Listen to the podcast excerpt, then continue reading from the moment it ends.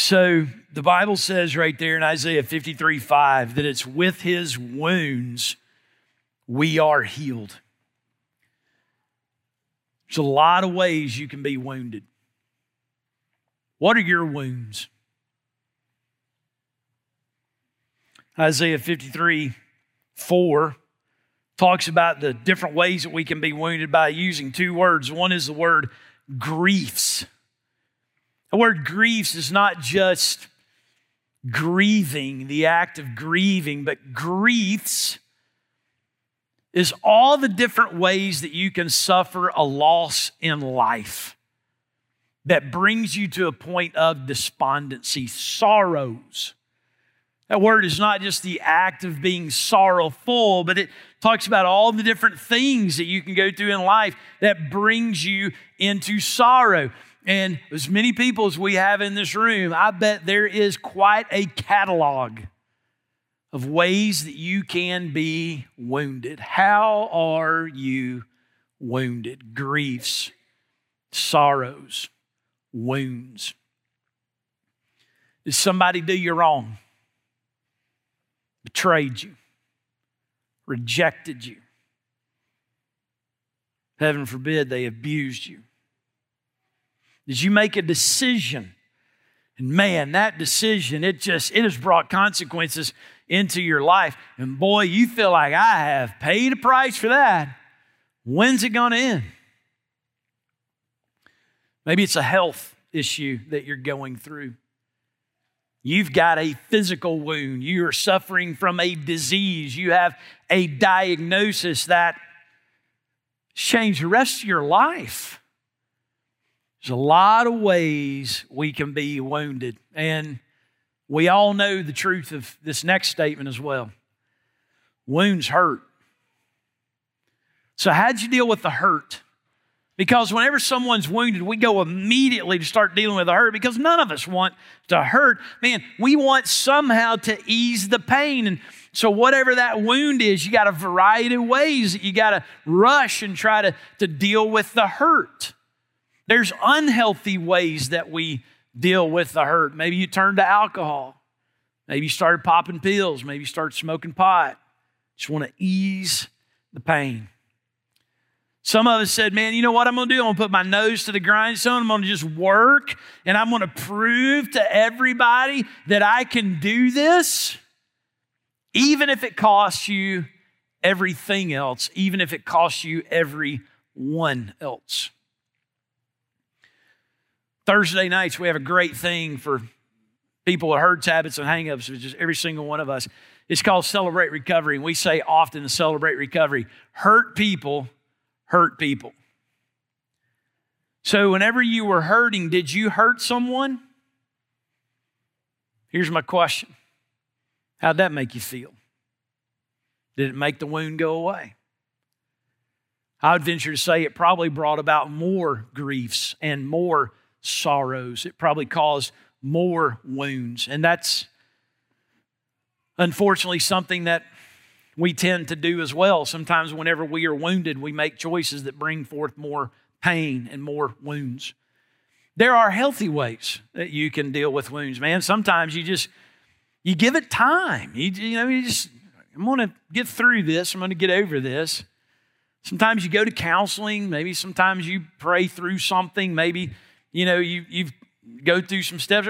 There's a lot of healthy things that you can do. But I think we would all agree with this no matter whether it's healthy or unhealthy, when you, when you kind of give it enough time, there's a very human experience that there's something of the wound and there's something of the pain that just, it never goes away. It's just always still there. And sometimes you wind up exactly where you started out. Andy Cook is a pastor. He wrote a book, tells a cool little story that I think illustrates this point. It's kind of not a true story, it's kind of like a parable, but he explains it like this. He says there's a soldier that was wounded in battle, and he finds the nearest military hospital. He makes his way there and he wheels himself through the front door and he comes up to two doors. And above one door, it says major wounds. By uh, the other door, it says, it says not serious, non-serious wounds. And he thought, well, gosh, man, my wounds are serious to me, right? So he wheels himself in that serious wound side. And when he goes through that door, he finds a really long hall. And so he wheels himself down that hall and he gets to the end of that hall. And above one door, it says officers. And in another door, it says enlisted men. And he goes, Well, I'm, I'm an enlisted man. So he wheels himself in there and he finds a really long hall there. So he wheels himself down to the end of that hall. And at the end of that hall, he, he sees ranks sergeants, privates. He says, Dude, I'm just a private. So he makes his way through there. He goes through that door and finds himself right back out on the street. And that's the way it goes, isn't it?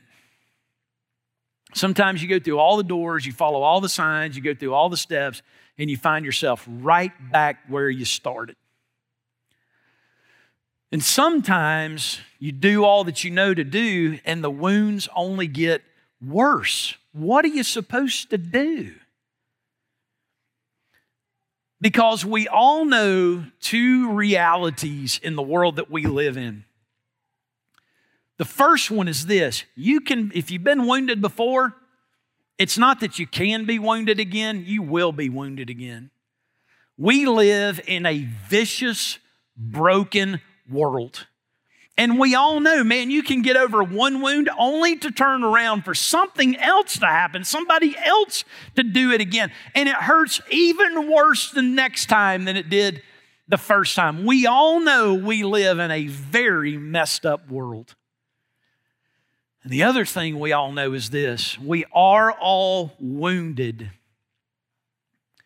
but none of us are innocent. Now, you may not have caused the wound that brought to your mind in the first place, but have you ever sinned? Yeah.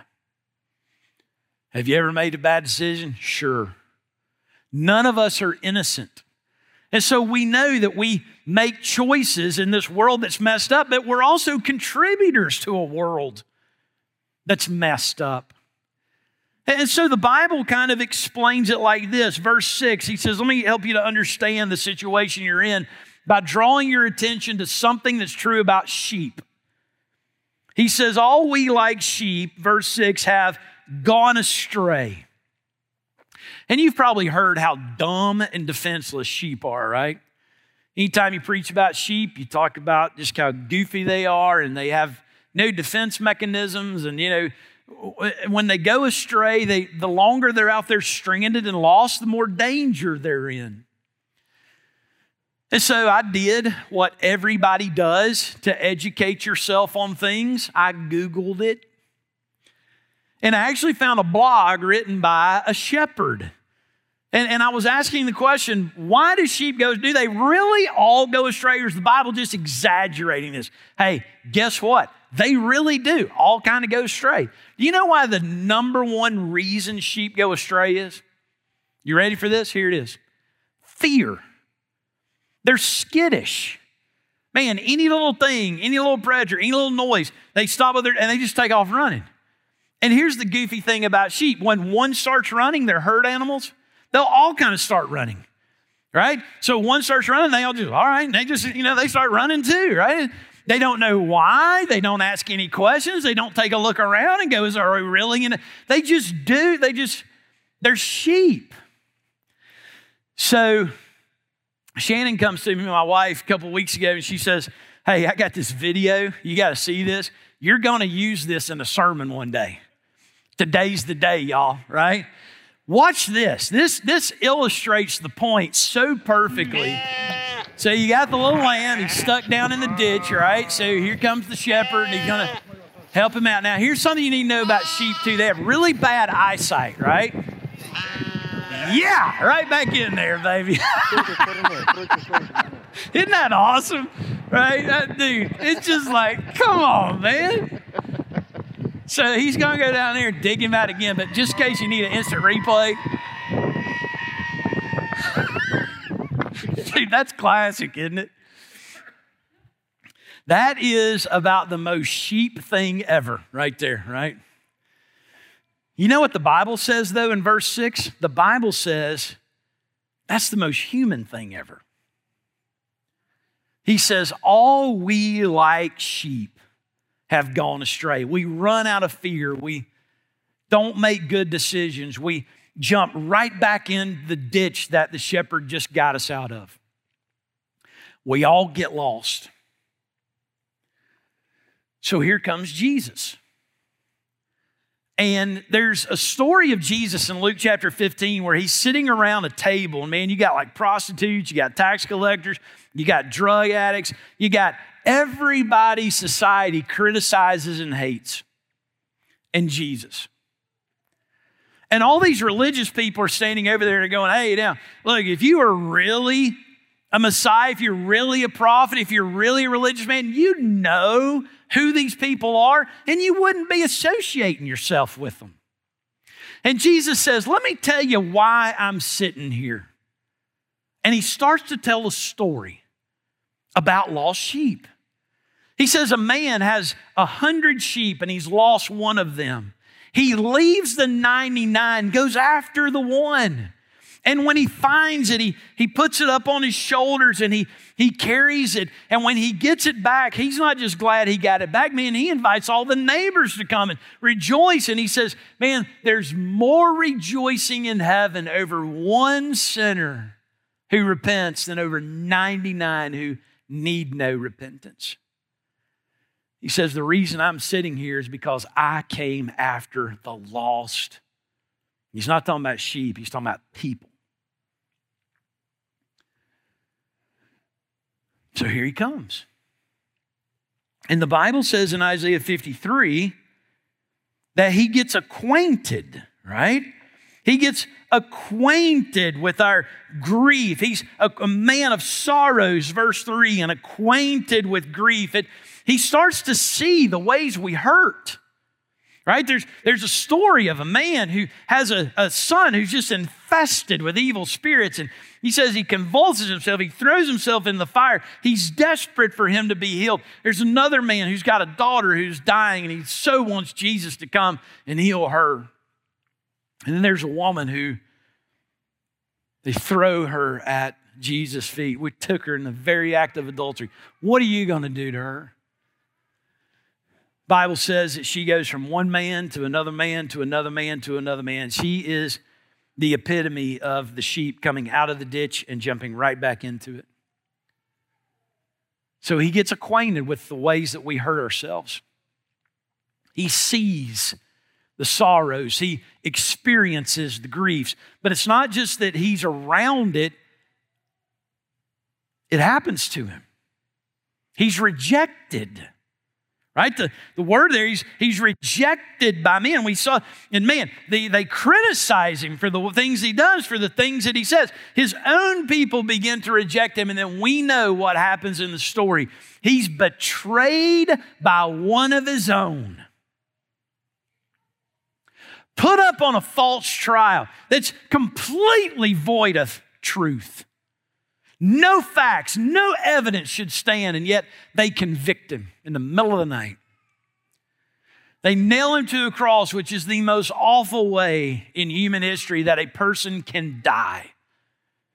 And there he is, dying on the cross for our sins. And you've got to understand the depth of his woundedness in this. It's not only the rejection he's going through, that man, if you read through Isaiah 53, all the words are there stricken, smitten, afflicted, pierced, crushed, chastened, oppressed, afflicted, slaughtered.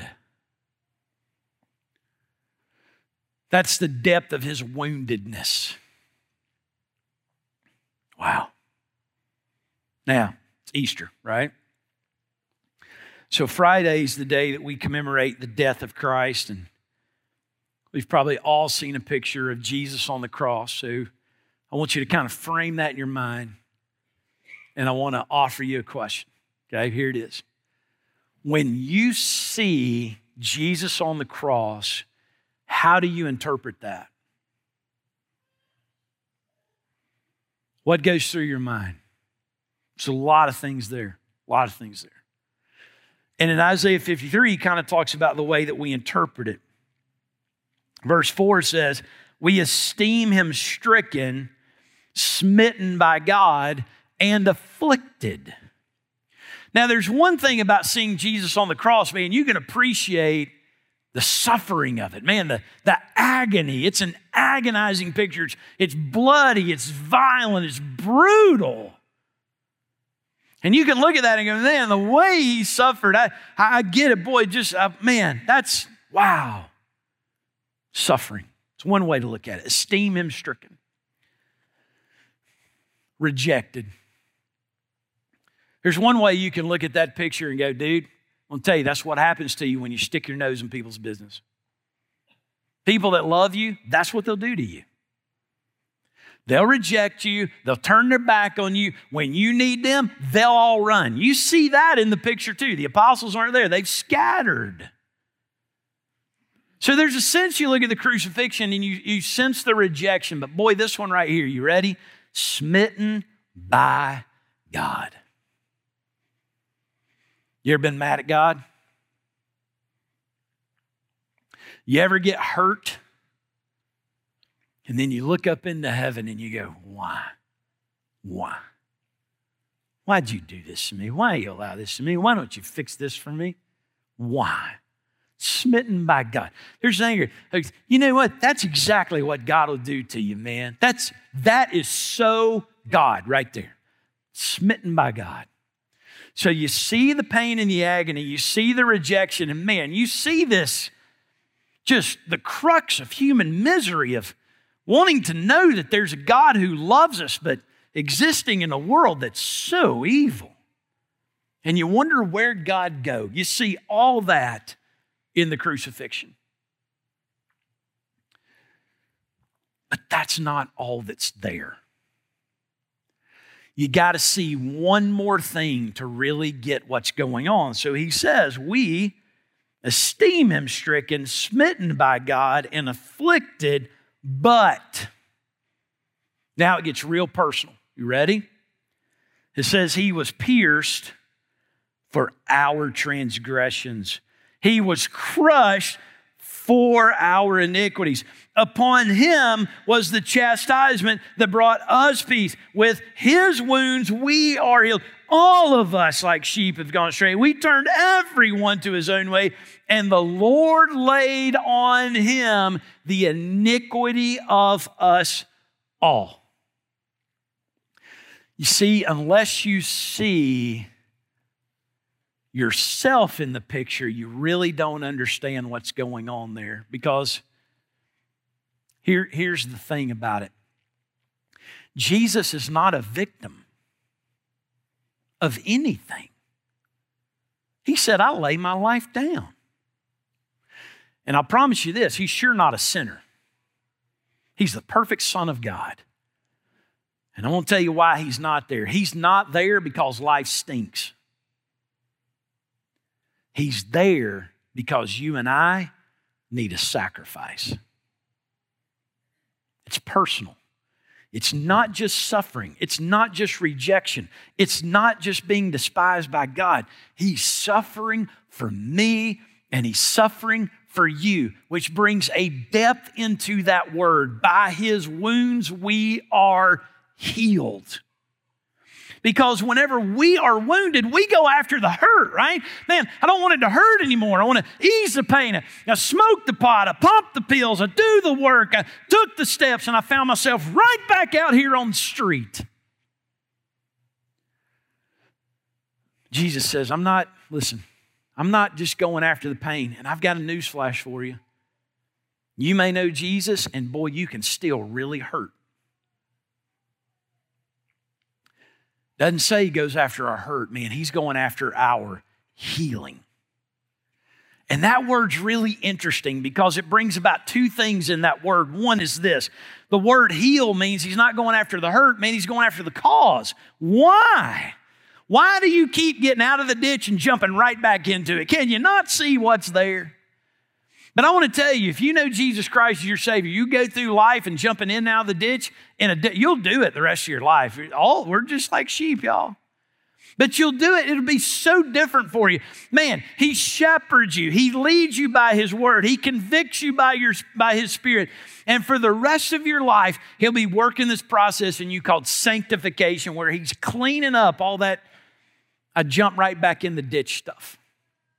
You're going to struggle with it the rest of your life, but it's going to be very, very different because all of a sudden the Holy Spirit of God is inside of you. The Word of God hits you in a different way. Man, He's working in you, He's leading you, He's shepherding you. So He goes after the cause and He'll work on that the rest of your life. But here's the second thing He doesn't just go after the hurt in our healing, He goes after the cure.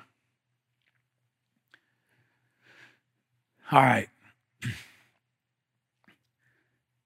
We all like a good vacation, right? We just spent spring break and some of y'all went and got sunburnt and now you're back. And it was awesome, right? Man, it's, it's great to get to go to a different place, isn't it? Where things are not the same.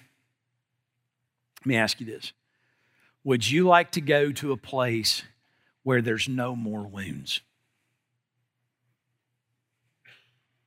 Would you like to live in a world where there's no more hurt? Wow. Revelation 21. Behold, the dwelling place of God is with man. He'll dwell with them. They'll be his people. God himself will be as their God. He'll wipe away every tear from their eyes. Death shall be no more. No more griefs Neither shall there be mourning, sorrow is erased, nor crying, nor pain anymore, for the former things have passed away. That sounds pretty awesome. And the one who's seated on the throne said, Behold, I'm making all things new. And he said, Write this down, for these words are trustworthy and true. I want to tell you what the resurrection brings you, man. It brings you the possibility of a new heaven and a new earth because he has conquered sin, he has conquered death, and they will be no more. And he is creating a world the way he intended it to be in the beginning no wounds, no sin, no hurt. Why? Because there's no sinners there. the new heaven and new earth is pretty awesome, right? That's where you want to go. But let me show you where you don't want to go. The reason that place is going to be so awesome is because, listen to this. He says, The one who conquers will have this heritage. I'll be God and he'll be my son. But as for the cowardly, the faithless, the detestable, as for the murderers, the sexually immoral, the sorcerers, the idolaters, and all liars, their portion will be in the lake that burns with fire and sulfur, which is the second death. This is an easy question. Where do you want to go? Here's a reality there are two eternal things in this world. You know what they are? The Word of God and you. You're going to live forever. Is it going to be in the new heaven and the new earth with the conquered Christ, or will it be in the lake of fire? And here's the thing, y'all. If that sacrifice is only suffering, if it's only rejection, if it's only questions we have about God, and at some point it doesn't get personal, He's there for my transgressions, my iniquities. Listen to me. All you'll do if you reject that is you'll go into eternity wounded. And it'll never be healed. You'll deal with the pain in this life.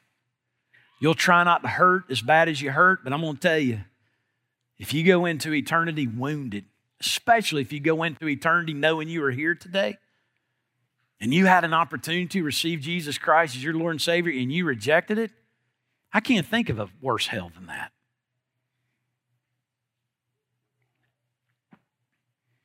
So, where do you want to go? We're all wounded.